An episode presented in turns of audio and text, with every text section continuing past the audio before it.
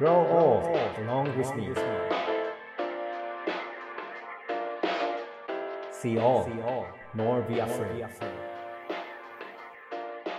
Radio Radio Radio Radio レディオネイティブへようこそ NPO 法人フィールドアシスタントの村上裕介ですネイティブ編集長の今井翔です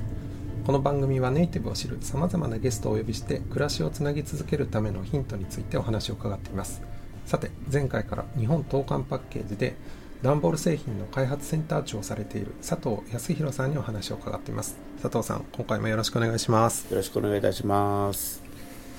佐藤さん前回あの段ボール自体を作るお話を聞かせていただいたんですけれども最近ですとどんな箱のニーズがあってどういうふうにその箱を開発されてるんでしょうか？あの最近ですと、どうしてもその EC ですね、宅配用の箱の設計が多くて、それもですね、この頃の需要としては、ポストインタイプ、ポストインタイプ。はい、ポストの中にもうそのままお届けできるよっていうサイズのものが流行り始めてますね。最近なんか開け方がなんかこうピーッといったなんかポポポポポッと開いて なんか出しやすいとか、はい。あと昔なんかこの発泡スチロールみたいな緩衝材っはい、て言っていいんですかね。あれがなんかだいぶ段ボールに置き換わったものとか、はい。あのいろいろなんかあるなっていうふうに思うんですけどそういうのも含めて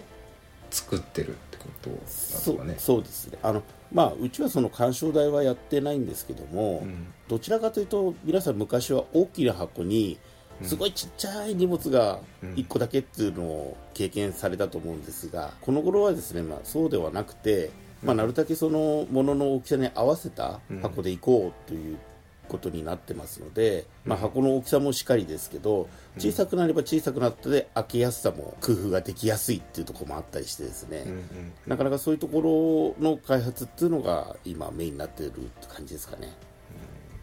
それって何種類ぐらいっていうかニーズに際限なく答えてたらとんでもないことになりそうなんですけどそれは際限なく答えてるってことなんですか、いや大きな箱のサイズでいうとうん。高さだけ変えてうん箱の容量を減らすみたいなことをやったりしてるんですね。ただそれは EC 様の倉庫で中身に合わせた高さに箱を切って蓋をしてるみたいな、なるほどな。つまりあれですねこう段ボールのなんかこう上とか下をこう閉じるやつの部分は共通なんだけど、はい。高さの部分だけを例えば4 0センチのを半分の2 0センチにはい。してとかっていう感じ。そうですね。ていうのが高さを低くして余った部分で蓋を作るみたいな。そんなことをやってることが多かったりしますね。なるほどあとあのー段ボールだけじゃなくて例えばビールとか包んでる厚紙っていうはいはいはい。それも範疇に入ってるんですか？開発の。そうですね。うちはその段ボール以外も式って呼んでるんですね。そういう紙の器って書くんですけど、あなるほどなるほど。はい、それはまあ式製品の方もえーうちでやってますので、そういう設計もやっています、なんかあの一般の目線からするとはい。例えば EC サイトで物を買いますっていうふうになった時に注文してるのは商品そのものじゃないですか、箱は届いた瞬間にはもう役割を終えてなくなっていくっていうもののような気がするんですよ段ボール。だから何を作ってる何を支えているという実感を意識しながら皆さん開発されてるのかなっていうのをちょっと伺いたいんですけど。確かにプロダクトという意味ではずっと使うものではないですよね。うん。なんですけども物を運ぶ時に絶対に必要であるものではあるんですよね、うん。それを便利になるようなものを提供するんだってことを考えながら我々は仕事をしてるっていうイメージですかね、なるほど。そうすると使うユーザーっていうのは、まあ、一番はその流通に関わってる方々が使いやすいというところそうですね。あのもともとはですね例えば、まあ、さっきに出たビールを運ぶための段ボール箱であれば、それをじゃあ店頭で開けやすいようにしましょうだとか、そういう目線での開発なんですね、うんでこの頃はそうではなくて EC サイトから直接お客様に物が届けられるってなった時には、お客様がどうやって開けるのっていうのを考えながら設計するみたいな。うん。時代が経つごとに実はその開発の目先は変わってってるっていうのが現状なんですよね、なるほど。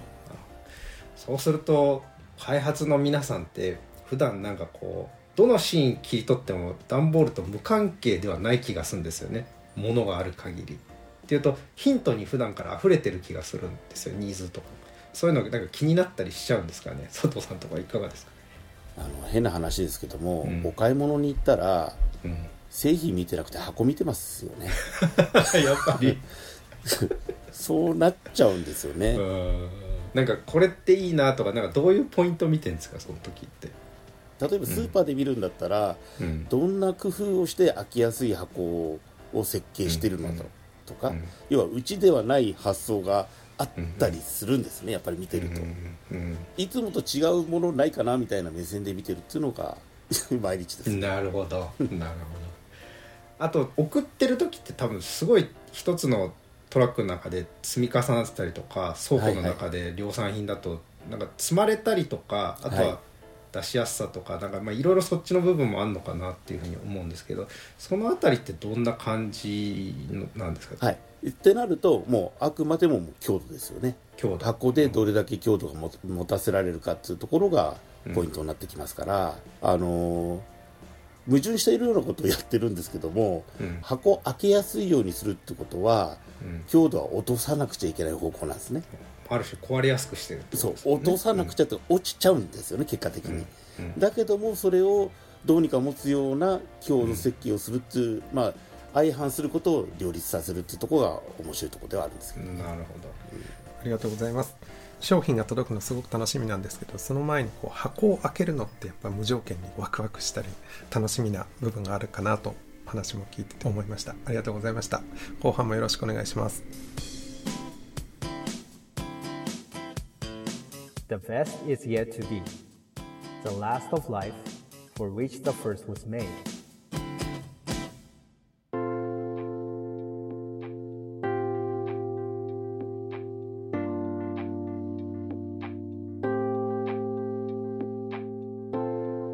佐藤さん前半いろんな箱についてお話を伺ったんですけれども段ボールが1枚の紙からどういう工程を経て箱っていうのにこう出来上がっていくんでしょうか？はい、まず段ボールを作るにはですね3枚の紙で1つのシートを作るっていうところから始まります。ですのでシート作りとその後箱作りという、まあ、大きく分けて2つの工程があると思ってください。でシートの作り方としてはですねまず箱の内側になる紙と真ん中のなみなみ、まあ、これ中芯って呼んでるんですけども、なみなみ自体は歯車と歯車の間を紙が通ることでなみなみができると思ってもらえばよくて、そのなみなみになったところに箱の内側になる紙が接着されるようなイメージで、まずなみなみと箱の内側をくっつける形になりますこれは普通の海苔でつけてるんですか？なあの何でコーンスターチですね。要はトウモロコシですね。じゃあ天然由来の素材。っそうですそうです。ていうことですね。はい。なるほど。まあその状態を型段って呼んでるんですけども、うん。片側段ボールって意味ですね。はい。その型段と箱の外側になる表ライナーって呼んでますけども、それを今度貼り合わせてうん。貼り合わせた段階で硬いシートになると。なるほで,、その今シートを作る工程自体は全長で 120m ぐらいの機械で作ってるんですね。うん。で、まあ、3枚の紙になるぐらいまででだいたいまあ 90m ぐらいの長さを使っていて3枚の紙が入り口からずーっとつながってるんですけども。90m 120m つながるってことですか？120m つながってるんですけど、はい。実際には 90m 行ったところで紙の幅方向にまず切れ目を入れます幅方向にはい。はい。でその後に流れ方向に切断して、うん。そうするとある幅のある長さのシートになるってことなんですね。なるほど。なるほそれを積み重ねていってまずシート作りは終了っていう形、どパルプの原子でまず幅が決まるんですよね。そうです。これ何メーターなんですか？大体ですねうちの工場でいうと2000ミリから2200ミリぐらいが多いです。ね、うん、2メーターちょっとってことですね、なるほど、で今まで最大 の何ですかね。大きいやつだとどれぐらい作ってるんですか？その段ボール。1枚段ボールでいうと。えっ、と4メーターぐらいですかね奥行きが4メーターで幅が2メーターのちょっとの実際には4メーターってなると結構な製品になるのでですね。そうですよね。普通の工場ですとそこまではできないですかね、その段ボールって最終的に何のためにそんだけ大きなものを切り出してるんですか？あのー例えばですけど、えっ、とアルミサッシの枠だとかああいう長尺ものを入れる時にはどうしてもシートの自体が長くなっちゃうみたいな、あとトタン屋根とかね。うん。ああいうのもそうですよね。なるほど。そういうことなんですね。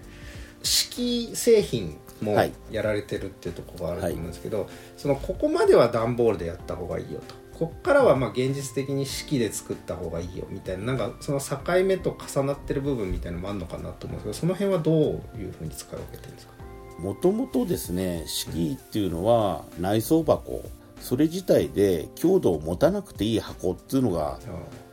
主流だったんですね、うんなんですけども現状はですねどんだけ小さく包めるのっていう世界になってくると、強度を持たせなくちゃいけないんですけど、まあ、それにはちょっと目をつぶりながらポストインができるような箱を作るみたいなところまで段ボールが降りてきてると思った方がいいかもしれないですね。なるほどいやありがとうございます。そのサイズの自由さっていうのがいろんなものを包む用途が多様だっていうのが今まで段ボールでそんなに大きなものって想像したことがなかったので驚きました。ありがとうございました。それではレディオネイティブ今回はこの辺で失礼したいと思います。佐藤さん次回もお付き合いいただきたいと思います。レディオネイティブお相手は村上裕介と編集長の今井翔でした。The best is yet to be さようなら。